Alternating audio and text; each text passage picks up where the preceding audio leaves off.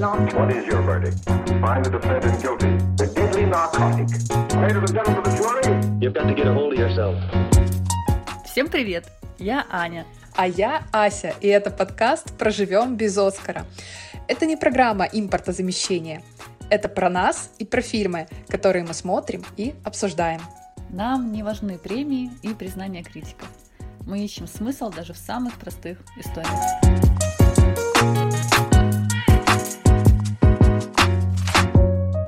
Сегодня у нас будут как раз довольно простые истории. А, то есть ты думаешь, это простые истории? Да, мне кажется, это не затейливые очень такие фильмы. Мы сегодня будем обсуждать два фильма. Два. На мой скромный взгляд, это два фильма, которые друг друга немножко отражают, да? в них есть много общего. Это «Улыбка Моны Лизы» и фильм «Общество мертвых поэтов». Фильмы разделяют 10 лет. А, «Общество мертвых поэтов» снят в 1989 аж году. Кстати, не думала, что он такой старый. А «Улыбка Моны Лизы» снят в 2003. Оба фильма рассказывают об Америке 50-х. Студенты консервативных колледжей попадают на курс к учителю, у которого нестандартные подходы к преподаванию. И, в общем, он пытается им привить независимость, отказ от рамок, правил, традиций, что, в общем-то, и требует душа подростка. В общем, такие поп- история про то, как э, студенты встречают очень классного неформального учителя. Как тебе фильмы? Ты и я смотрели эти фильмы давно и, ну, Много раз. и и не раз, да. Да. Кстати, я хочу сказать, что «Улыбка Моны Лизы» вообще один из моих любимых фильмов, и несмотря ни на что, посмотрев его снова, я не отказываюсь от этого. Хотя, опять же, я уже говорила, что на Rotten Tomatoes я заходила, и вот там а, «Общество мертвых поэтов» имеет оценку 84, а «Улыбка Моны Лизы» 34. Мне кажется, что в этом случае более высокая оценка складывается из-за самой истории. Ам, Трагичности, ну вот сейчас будет спойлер, но уж извините, трагичности э, добавляет самоубийство, которое есть в обществе мертвых поэтов. Спойлер для фильма 89 года. Мгм. Ну так тоже бывает. Уверена, есть те, кто его не смотрел. Ну да, ребят, посмотрите, посмотрите, оцените. Хотя мне кажется, что это вот э, тот самый фильм, который, как некоторые книги, нужно читать в определенном возрасте. Вот там. То есть, в общем, если не прочитал какую-то книжку до 10 лет, все как бы уже в 50 лучше не читать. Типа Тимур и его команда. Это лучше вообще никогда не читать. Фильмы мы назвали. В общем, я предлагаю поговорить не только про м, противостояние отцов и детей, про проблему поколений, но и расширить это до традиций и перемен. Почему кто-то э, топит за то, чтобы все было по-старому, хранить то, как было, священные традиции, а вот кто-то говорит, что да, сбросим это все с корабля современности и давайте вперед к переменам, только к новому мир поменялся, все другое. Вот так предлагаю, в общем, рассмотреть сегодняшний наш разговор. Давай попробуем. Почему нет?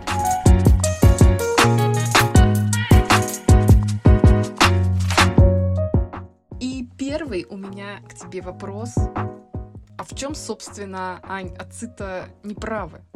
Один из главных героев фильма «Общество мертвых поэтов» Нил Перри, которого играет Роберт Шон Леонард. Который потом умрет. Да, он и в «Докторе Хаусе» умрет. Незавидная судьба у него актерская. В чем, собственно, слушай, не прав отец Нила Перри? Он что, актером реально станет? Че он ему говорит? Не валяй дурака, закончишь, будешь делать, что хочешь. Мне так тоже мама говорила. Так что вот. Наверное, это обычная история, э, довольно хрестоматийная, когда родители пытаются а, решить свои проблемы, свои амбиции воплотить в жизнь за счет своих детей. Насколько это получается или не получается в той или иной семье, ну, это, конечно, тоже открытый вопрос. Но зачастую это не несет ничего хорошего для детей. Потому что, конечно, каждый из нас хочет воплощать в жизнь свои идеи и бы становиться как личность сам, без того, что тебя пинают в ту сторону, а, где ты не хочешь находиться. И могут быть разные последствия, и может быть, ну, знаешь, своеобразный бунт. Как, тем более, когда мы говорим про подростков, да, вот, вот это, это такой момент, когда там максимализм, когда ты, в принципе, все отрицаешь, когда не факт, что твои родители до сих пор являются тебе, для тебя авторитетами.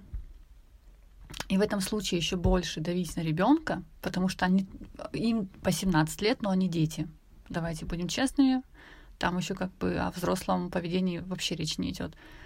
Они, они и так довольно шаткие в эмоциональном смысле, и у них и так очень много давления идет.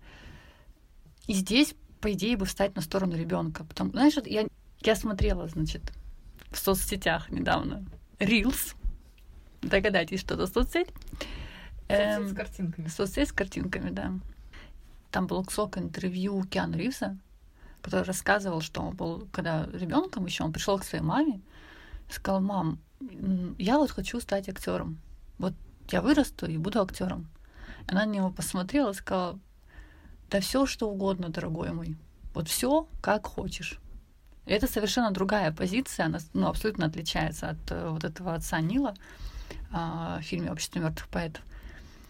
И этот отец, он несколько раз проговаривает по ходу фильма, что у него не было такого шанса, у него не было таких возможностей, и, судя по всему, там, ну, видимо, он из менее состоятельной семьи сам был, и, судя по всему, приходилось там на его юность военное время, и поэтому он сделал, создал все условия, чтобы ребенок сначала попал в элитную школу, а потом оттуда там, не знаю, как он закончил медицинский колледж, и, видимо, получил достойную профессию, по мнению своего отца. А кем он там медиком должен Медик, стать? да, медицинский колледж должен mm-hmm. закончить. Так он стал медиком в Докторе Хаусе. Все он пере как он это э, реинкарнация там была какая-то или он это продолжение Dead Poet Society 2 или, типа, как все заверчено оказывается альтернативная реальность так, ну ты говорила, что вот э, профессию типа должен получить, которую uh-huh. его отец э, считает достойной. Так, ну, слушай, хорошо, но ты же сама говоришь, что вот они реально очень глупенькие ребята. Ну вот реально, они абсолютно бесявые подростки. Я вот смотрела на них, и им учитель их, которого Робин Уильямс играет, э, говорит, мол, будьте собой, поймите, кто вы. Ну, по сути, да, его уроки об этом говорят. Но они-то что делают? Они просто повторяют друг за дружкой и нарушают правила. Ну, как бы, что они, они, они не ищут себя на самом деле, да, это там, что связано с вредными привычками, да, когда они бухают, например, да, то есть вот каждый раз, когда они, там, обрати внимание, принимают алкоголь в фильме, да, это каждый раз вот эта история, типа, как это обычно бывает у подростков, да, типа, у все пьют, и я, типа, пью. Там, то же самое там с курением трубки происходит, да, какая-то такая общинность, как бы, и стадность маленечко проявляется, да? Они друг перед другом раскрепощаются, тоже важно. Во-вторых, они становятся свободнее в том, что они говорят хотя бы между собой и в своих действиях как мальчик, который все-таки бежит и признается в любви вот этой белокурой бестии. Да, да. Не, ну я о чем хочу сказать, да, мысль ты свою продолжить, что они делают там дофига глупых поступков. И то, что их родители и э, преподаватели, в общем-то, совершенно справедливо говорят, что, типа, ребят, мыслить в 17 лет, там, я не циник, я реалист, там говорит один из э, учителей, который вот общается с Китингом. Ну, реально, этих чуваков, их надо еще наставлять и наставлять вообще ну, на, come on, путь истинный. А, а, а как ты себе представляешь поиск себя в 17 лет? Ты помнишь себя в 17 лет? Это нормально вообще. То, как они себя ведут, это абсолютно стандартное поведение, это даже маловастое, я бы сказала, для их возраста. Совершенно нормально. И то, что их наоборот пытаются э, обложить вокруг этими правилами, которые даже сами взрослые соблюдают по моему, вот по моему ощущению, просто потому что они так привыкли. Это не, в, в, таких, в такой обстановке невозможно стать собой, невозможно как раз повзрослеть, невозможно вырасти. Когда тебя загоняют в рамки, когда тебя пытаются закрыть какую-то маленькую коробочку, сказать тебе, что ты должен делать, что ты должен слушать. Есть определенная атмосфера таких школ, Они сами по себе закрытые, и это маленькое закрытое сообщество, в котором уже есть определенные вот эти вот рамки. И там будут некоторые вещи, которые будут расходиться с тем, что как бы, да, во внешнем мире происходит. Но когда в этом закрытом сообществе тебя еще больше закрывают, там нет, там нет цели развить в человеке что-либо. Там есть цель, чтобы ребенок заучил, сдал, получил какие-то оценки, показал родителям эти оценки. Родители бы порадовались, что они молодцы, воспитали такого хорошего ребенка. Тут вообще нет разговора о ценности вот этих вот ребят, которые там учатся. В принципе, этого, может быть, сейчас это еще более дико звучит, потому что появились новые школы, появились новые подходы в обучении, в воспитании, в образовании. И сейчас представить себе фразу, когда э, директор школы, по-моему, и преподаватель тоже, по-моему, несколько раз они повторяют эту фразу 17-летнему подростку, а, у тебя не может быть 17 лет своего мнения. Я прям смеялась в этот момент, потому что я подумала, это сейчас там родители многие знают, что у четырехлетки, трехлетки есть свое мнение, и, и это мнение нужно уважать. А мы говорим про 17-летнего подростка.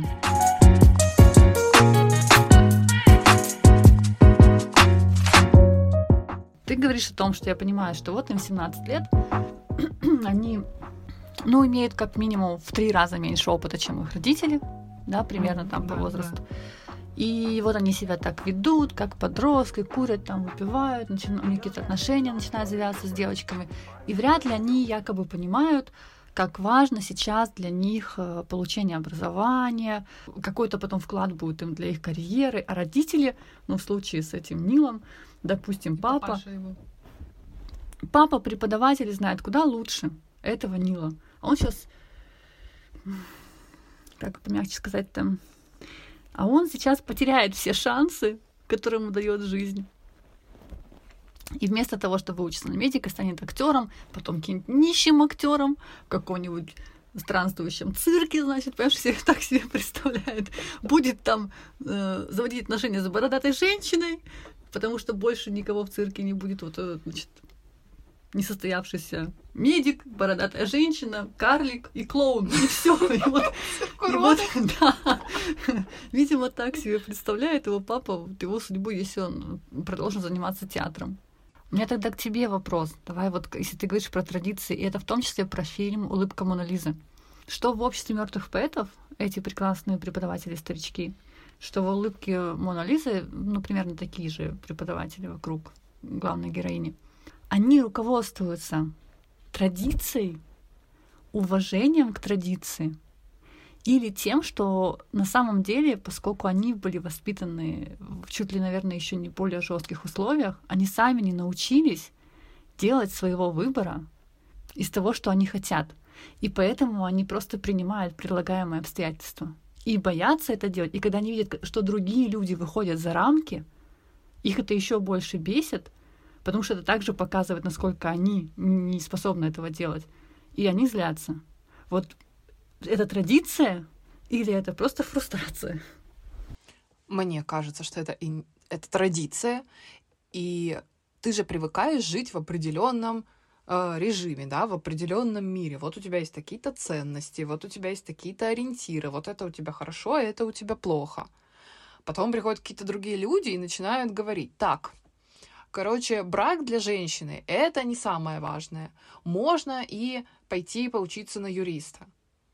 А ты такой, так, подождите, я же всю жизнь жила в смысле, что брак — это самое важное. А что же это будет, если брак перестанет быть самым важным? Это что же все пойдут учиться, Потом, значит, непонятно что, возьмут их на работу или не возьмут, мужа не будет, кто будет поддерживать, на панель пойдут, на панель пойдут проститутками валютными Не станут. на панель, а в цирк уродов мы уже договорились. Ну или в цирк уродов, а в цирке уродов... Отрастят себе бороды. Да, а там все, ну, ну, ну что, ну конец света. Пятый конь апокалипсиса, бородатый. Бородатая циркачка. Это пятый конь апокалипсиса. Э, вот. Там же вот директор Карио, по-моему, зовут, в «Улыбке Моны Лизы. К ней, когда приходит героиня Джулия Робертс и говорит, что Неужели вы довольны этими девушками, которые видят там своей целью исключительно выйти замуж и встречать мужа э, после его рабочего дня? Неужели это то, чего от них вы хотите? И она ей отвечает, что еще сто лет назад нельзя было представить выпускницу колледжа женщину. Оглянитесь на прошлое и поймите, как далеко мы ушли. То есть, может быть, вот эта директор КАР, когда она училась сама в колледже, может, тогда и директором колледжа вообще женщиной не могла быть. И учиться было вообще какая-то невероятно революционная история. Ну хорошо, а почему нельзя предложить этим девушкам разные варианты, и чтобы они уже сами выбирали один? И э, героиня э, Джули Робертс тоже немножко им навязывает свое мнение, и в том числе это, ну, безусловно, навязывается самой школой. Ну, хорошо, если мы, пусть мы э, спустимся просто вот до уровня там брака, вступать в брак или не вступать. Э, можно не декларировать э, ежедневно, что единственная цель этих девочек да учиться и выйти замуж и родить ребенка. Можно, как в ситуации с эм, героиней мамой Кирстен Данст, когда ты знаешь, что муж твоей дочери изменяет ей, встать на ее сторону, поддержать развод. А можно загонять ее обратно и говорить, что там есть такой шикарный кадр, когда она приезжает домой, просто хочет побыть у себя дома, где она провела все детство, потому что ее муж ей, судя по всему, изменяет и уехал там куда-то в Нью-Йорк. Или говорит, что уехал. И она не хочет быть в этом доме одна. Ну, мы знаем, что он там ездит. Ну, к бородатой женщине, проститутке. Цирк, да, mm-hmm. конечно. И вот она приезжает, это такой шикарный кадр. Э, ночью на лестнице стоит ее мама, и чуть поодаль бабушка и у них mm-hmm. такая, знаешь, вот как бы, ну, это, это как получается, как, как метафора. Женщин. Да, да, да, да, да. Это лестница, которая вниз спускается, три поколения женщин, и это мама, которая действует, видимо, так же, как когда-то действовала ее мама. Ну, мало ли что, мужа нет дома, мало ли что он там изменяет, закрываешь глазки на все эти вещи и продолжаешь делать вид, что в твоей семье все прекрасно. И главное, чтобы это было без без какого-то шума, без привлечения общественного внимания, все по-тихому. Твоя функция вот сиди, пеки пироги, и это, это все, что ты можешь делать. Ну, типа, сохраняй семью. Нет, я сейчас не хочу вставать на вот эту позицию, типа, именно которую отстаивают условные отцы, да, ну, типа старшее поколение отстаивает вот эти вот правила, сохраняя семью там любыми методами, любыми способами, там главная цель женщины — это выйти замуж и родить ребенка. Естественно, мы с тобой люди 21 века и уже немножко по-другому думаем, хотя вот у нас тут сегодня такие разговорчики идут, да, про традиционные ценности. Мы уже говорили в прошлом с тобой эпизоде про там условия контекста, но я тут хочу что сказать. Вот ты, когда молодой, ты э, думаешь, что вот э, у меня есть мои представления, которые абсолютно отражают современный мир, я этот мир чувствую, я понимаю правила поведения здесь, а там мои родители, мои там предки, они как бы, если они меня критикуют или как-то не понимают, это просто они уже отстали, да, от этого ритма жизни. Но Проблема в том, что за мной тоже, да, уже идут какие-то поколения. И я просто сейчас не могу представить, какие ценности и какие ориентиры будут там через 20-30 лет. Вот мы сегодня с тобой перед выпуском обсуждали вот эту вот заметку в Нью-Йорк Таймс про каннибализм, да? Не, ну серьезно, ну ты вот смеешься, а может быть действительно через 20 лет нам наши дети будут говорить, да каннибализм это ок. Ну почему человек не может выбрать? Мне кажется, это все равно уход в крайности. Да, не, ну почему в крайности? Слушай, ну я думаю, что для людей 50 лет назад однополые браки, ну они и сейчас для многих до сих пор как бы дичь, да, а для людей там 50 лет назад это почти на 100% было ну, дичь, преступление и вообще Ну, не соглашусь, может быть... Извращение. Ну, может быть... Ой, мы сейчас опять говорю, ты прям такие темы берешь. Может быть, браки и как, как брак именно, как, как оформившаяся уже ячейка общества. Это, да, новшество, но такие отношения существовали. Ну, давайте вспомним Трою. Так, наверное, и человеченку кто-то ел, я не знаю. Так, есть какие-то ценности, как, как то человеческая жизнь. И та ценность, которая с годами только вроде как, ну, я надеюсь, что так и есть, хотя последние события не уверена, что именно об этом говорят. Но человеческая жизнь, как вот единица, как индивида, она становится все важнее и важнее с каждым годом или с каждым, пусть там, не знаю, какой-то вехой. Сейчас эти вопросы вызывают, сейчас мы понимаем, когда у тебя на, на один район э, в какой-нибудь республике, в каком-нибудь регионе всего три машины скорой помощи, Это вызывает недоумение и, и у местных жителей, и, не знаю, там... У, И возмущение. да, у общественности, и мы начинаем, потому что мы понимаем, что ценность человеческой жизни, она важна. То же самое здесь, когда мы говорим про каннибализм, мы в том числе говорим про ценность человеческой жизни. Должна быть шкала трэша в любом случае. Когда я понимаю, что у каждого свой, свой порог боли там и все остальное, но, но как бы есть незыблемые вещи, это даже не про традиции, это просто про то, что помогает нам оставаться людьми, вне зависимости там, от, от каких-то периодов и от времени. А есть то, что будет меняться и меняется. И то, что мы не можем остановить какие-то изменения. Если раньше женщины там не голосовали, теперь они в этом плане могут где-то могут, где-то без разницы, голосуют они или нет, но в любом случае право такое они, в общем-то, в большей части мира они имеют.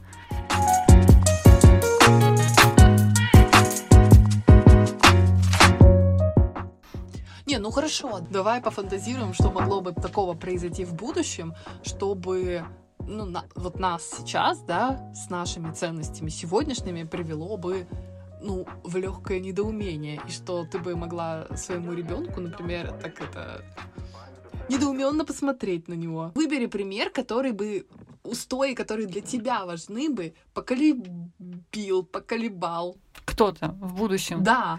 Я- поколеблет мои поколеблет устои. твои устои. Вот у тебя будет ребенок, и он э, будет действовать вообще в разрез тому, что ты считаешь Я думала, незыблемым. Давай пример- предположим, что в прекрасной мире будущего, ну, давай так, легализуют проституцию, и тебе твой ребенок говорит, мам, я буду проституткой.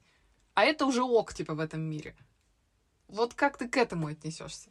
Вот мне кажется, что это как раз пример, как в фильме, когда вот эта вот эм, героиня Кирстен Данст Мгм. говорит своей матери, что я буду разводиться со своим мужем и уезжаю жить в Нью-Йорк со своей подружкой. Вот это примерно такого же уровня пример. Прекрасный Для нее это пример. разрыв с шаблона. Для меня не будет разрыв шаблона. Мне будет сложно с этим. Я, конечно, сяду, поговорю. Кто бы это ни был, там, сын примет такое решение, дочь примет такое решение. Я буду влиять на, на это решение. То есть я постараюсь его отодвинуть до тех пор, пока ребенку не исполнится 18. То есть я надеюсь, что такого разговора не возникнет у нас в 16 лет. Если оно возникнет в 16 лет, я буду стараться за эти два года не то чтобы поменять мнение, но показать все стороны этой профессии.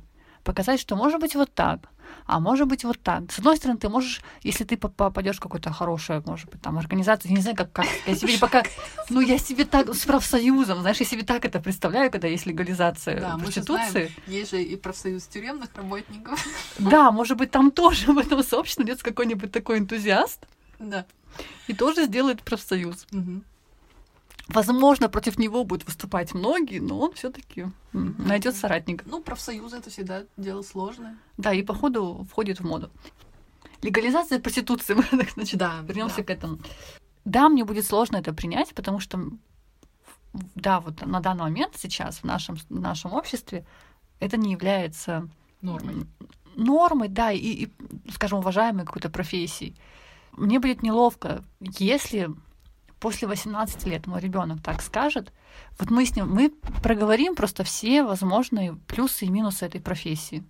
Я надеюсь, что это, и это не будет так, что он это решение примет, когда вчера закон приняли, и на завтра же он собрал вещи, или она собрала вещи и поехала вот в эту какую-то организацию с профсоюзом.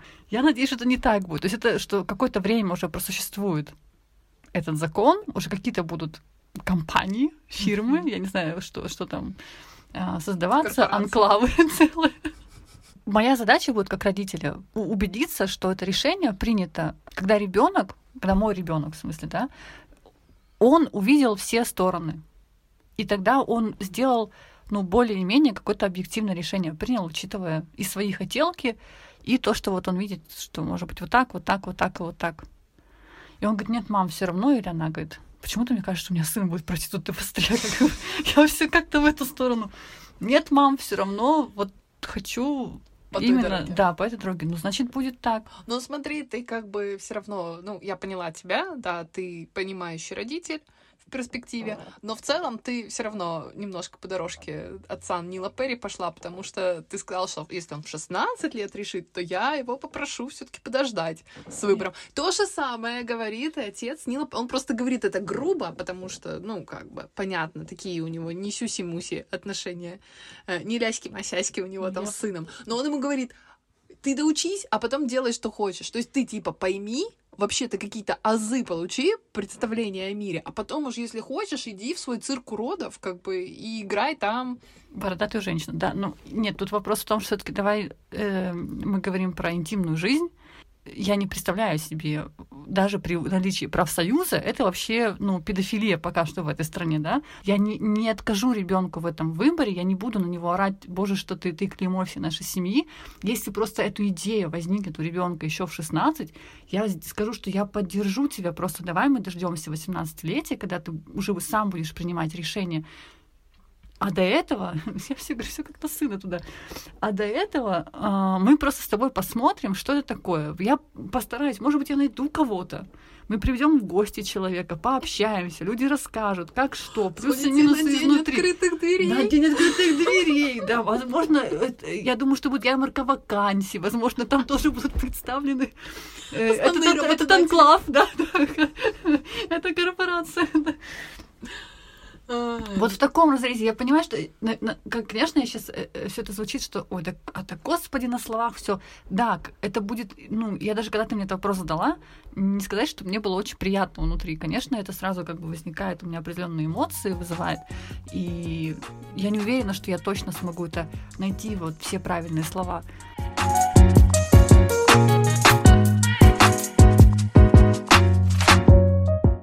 да- даже даже тоже момент такой с этим с, с отцом этого Нила, когда вот он ложится спать, и он даже тапочки, ты помнишь, он около кровати Мгм. тапочки. То есть, ну, у человека настолько все по линейке. Вот я это, это возвращаясь к тому вопросу, который я тебе задавала, нап- ну, мне правда интересно понять, а вот эти люди, эти отцы, условно, как мы их называем, ну, они правда про традицию или они про то, что они сами себе не позволяли? Не то, что оступаться, они не позволяли себе думать как-то по-другому, выходить за рамки, выходить за систему.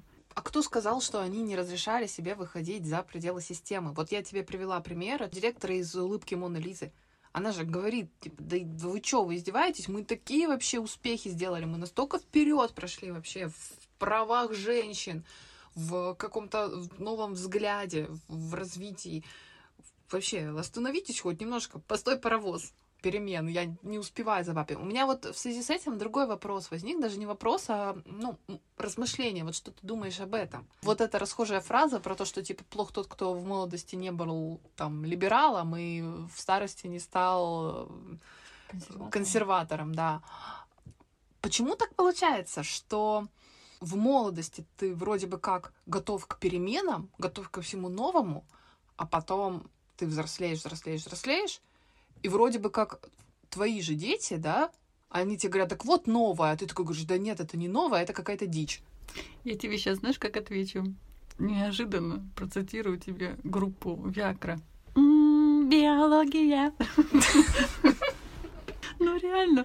Ну, понимаешь, во-первых, это действительно биология, потому что по-другому начинает работать мозг.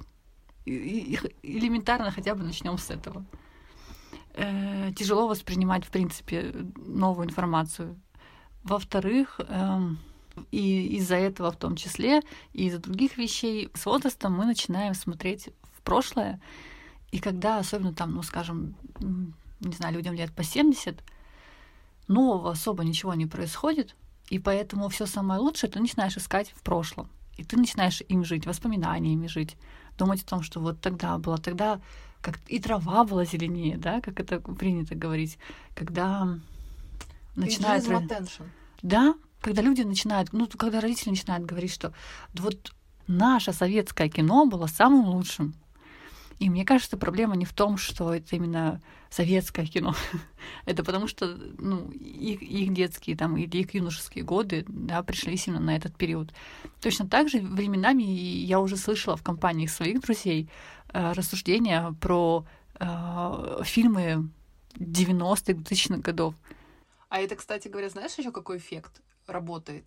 Потому что когда время проходит, да, остается на плаву только самое лучшее. А Да. все худшее, оно тонет, несмотря на законы физики в данном случае. Тут все наоборот, да? То есть э, фильмов-то выпускается в единочасье или там фильмов, книг, неважно чего. Ну, короче, все как бы много всего на самом деле. И дряни всякой и гениальности, да, но просто дрянь-то она со временем уходит на дно, и как бы мы о ней забываем. А все лучшее, оно остается в памяти, остается в истории, поэтому кажется, что раньше все было ого, как здорово. Так, ну, слушай, так и, и, и, и чё? Ну, ну, не все же так, все равно. Что есть- делать? ну, как бы, да, а что делать? Где вот этот вообще баланс между переменами и традициями? Я просто тут еще хотела сказать, что традиции — это вообще-то неплохо. Вот я считаю, что в нашей стране, например, максимально вообще плохо с традициями. Мы очень любим все перечеркнуть, закрыть медным тазом и э, как бы пытаться сделать что-то с чистого листа. Но это как бы не совсем правильно, да? Потому что, прости господи, не все так однозначно, да? Ну, просто смотри, советское время, да, советское время просто перечеркнуло, например, всю вот эту вот аристократическую культуру, которая была, и мы сейчас там страдаем по этому поводу из сегодняшнего дня. А мы сегодня там, ну, советская культура, советская архитектура, советские там, я не знаю, мода, это же тоже определенный пласт культуры уже но это сегодня пока не стало ценностью для большинства, да, у нас люди все-таки скорее пытаются избавиться от советских стенок, чем как-то пытаться их переосмыслить. Ну, это я сейчас такой чисто бытовой пример привожу. Мы традиции в хорошем смысле на самом деле нифига в стране не ценим. И не сохраняем их, и не пытаемся их как-то брать и работать с ними, да, чтобы, что называется, все лучшее брать с собой, а все худшее оставлять сзади.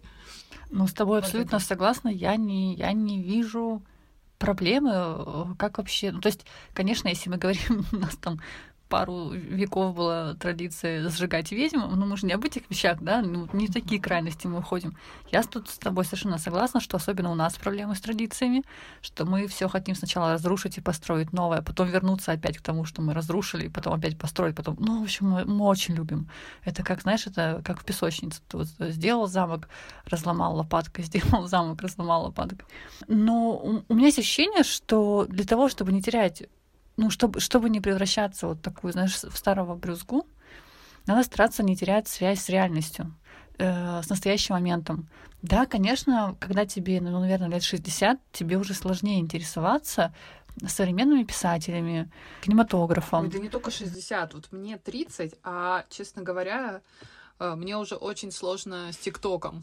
Ну, то есть вот прям, я, конечно, не, от, не, не отрицаю, да, я понимаю, что, но м-м, не, мне вообще очень сложно с этим. И с современными артистами мне сложно. Я вот этих вот всех уже не знаю, ребят, реально. А мне еще всего лишь только 30. То есть я, конечно, иногда слушаю, но мне вообще не заходит. Дайте мне Валерия Меладзе, пожалуйста. Ну вот я согласна. Я говорю, что да, это, это в любом случае с возрастом будет как-то проявляться так или иначе, там, в меньшей или большей степени. Я когда думаю об этом, ну, мне, мне бы, конечно, не хотелось. Я вот иногда смотрю на, на, на редакцию своих там родителей или каких-то еще там моих знакомых, которым, ну, скажем, там за 60. Мне бы не очень хотелось так себя вести в, их возрасте и говорить о том, что э, там 80-х помидоры были лучше, чем, чем сейчас, и вообще все было лучше, чем сейчас, и фильмы были лучше, чем сейчас, и при этом не, не быть, эм, если, если бы, и при этом, когда ты их спрашиваешь, а, скажи тогда, пожалуйста, ну а что, а какие сейчас фильмы, какая сейчас музыка, хоть что-нибудь. То есть я же не говорю про, ну, самые хайповые, может быть, да, но в целом, в любом случае, ты даже учитывая, что ну, там хорошо, там после 30, но ты все равно знаешь примерно э, самые модные сейчас сериалы. Они у тебя на слуху, ты так или иначе, ты, может быть, не досмотрела полностью, но ты что-то попыталась посмотреть, почитать. То есть ты себя, ну это усилие, ты, ты прикладываешь усилия, Мгм. чтобы Да. оставаться, правильно ведь, да? Чтобы оставаться в моменте. И вот в, в этой связи с реальностью, с каким-то, не знаю, там, скажем, с новостным контекстом или с контекстом, опять же, там, в литературе, в кинематографе. А можно перестать эти усилия прикладывать. И я думаю, что этого очень хочется. Все, все дальше и дальше с возрастом становится лень. Ну, просто лень. И, ну, и, и хочется... зачем? И зачем, да, все меньше. И мы забываем, что ну, почему-то нам кажется, вот, ну, у меня есть такое ощущение, что нам, что мы думаем, что вот сначала мы в детский сад ходим, нас там воспитывают, потом мы ходим в школу, потом уходим в университет, и, собственно, все. И вот как бы, то есть вот мы, собственно, вот это развитие все оно закончилось. Точно так же можно, ну, и воспитывать детей можно по-разному. Можно остаться в тех традициях, и не самых лучших, которые, допустим, использовали наши дедушки, бабушки, родители, э, то же самое рукоприкладство. Находиться в современном сейчас пространстве и понимать, что это уже вообще полный зашквар. Знаешь, я когда смотрела вот «Общество мертвых поэтов», один из самых таких неприятных моментов, это когда вот этот прекрасный, лысеющий, стареющий э, директор огромной лаптой бил по, по мягкому месту 17-летнего парня. Не, ну, честно говоря, вот сейчас из 2022 смотреть на это вообще как будто какой-то супер надуманный момент. Да, супер кринж. Это... Чё? Вот. я это не принимаю и не одобряю, но как бы если бы я увидела, как э, ремнем лупят там, не знаю, трехлетнего ребенка, я бы не подумала, ну, я это я еще раз говорю, я это не поддерживаю, считаю, что это неприемлемый метод воспитания, но у меня бы не было ощущения кринжа. Но когда реально 17-летнего пацана в позе рака бьют лаптой по заднице, это просто...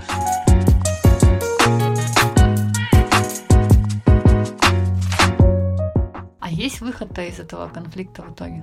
Ну вот мы обсудили, что да, возможно, надо оставаться в моменте больше, или там, точнее, ну, в современном моменте, да, но вообще вот этот поколенческий вот этот разрыв, он, ну, как-то, как-то он можно его сузить, он, он вот этот конфликт поколений, он решаем? Ну, хочется сказать, найди баланс, типа того. И героине Джулии Робертс, и герою э, Робина Уильямса, им где-то примерно по 30 лет, вот они как бы приходят, вот они как бы сейчас чувствуют этот момент, они э, пытаются определить жизнь э, и связать вот эти два поколения потому что они, наверное, еще с уважением и с пониманием большим относятся к людям, которые уже в полностью в традиции вросли, но они помнят себя как вот молодых, да, и пытаются передать вот это вот, если бы как там, юность знала, если бы старость могла, вот они как раз как бы и юные и могут еще, да, вроде бы как. Не знаю, мне кажется, это нерешаемый на самом деле конфликт, потому что, знаешь, если бы он был решаемый, он бы как-то решился за все эти годы, а мне кажется, что он как бы крутится. Сейчас мы с тобой поговорим один раз, и все. Да, да, ну тогда я, я бы хотела на Нобелевскую премию мира. Но я что хочу сказать. Главное, не навязывать друг другу, не навязывать друг другу мнение свое. Вот так я скажу. Ну, вот потому что даже герои фильмов, которые мы сегодня обсуждали, они по большому счету навязывали свое мнение, да, и этой Кэтрин а, ей же такую претензию кидают, в общем-то, довольно справедливую, да, ты приехала сюда не, не помогать им, а вести за собой, там как-то он так говорит что ты пришла менять здесь все, а не помогать им, как бы понимать себя. Вот. И, наверное, самый главный совет здесь, чтобы хоть как-то смягчить этот конфликт, который, наверное, никуда не ведет, это все-таки пытаться как-то уважать друг друга и не навязывать свое мнение, свой взгляд. Видеть, что меняется время, есть какие-то вещи, которые нужно просто принять. Простить и отпустить. И мы закончили наш третий эпизод. В следующий раз мы снова обсудим два фильма. Это будут картины с Мэрил Стрип, «Мосты округа Мэдисон» и «Влюбленные». Будем говорить про семейные ценности вчера и сегодня, ну и про любовь, конечно. Всем пока!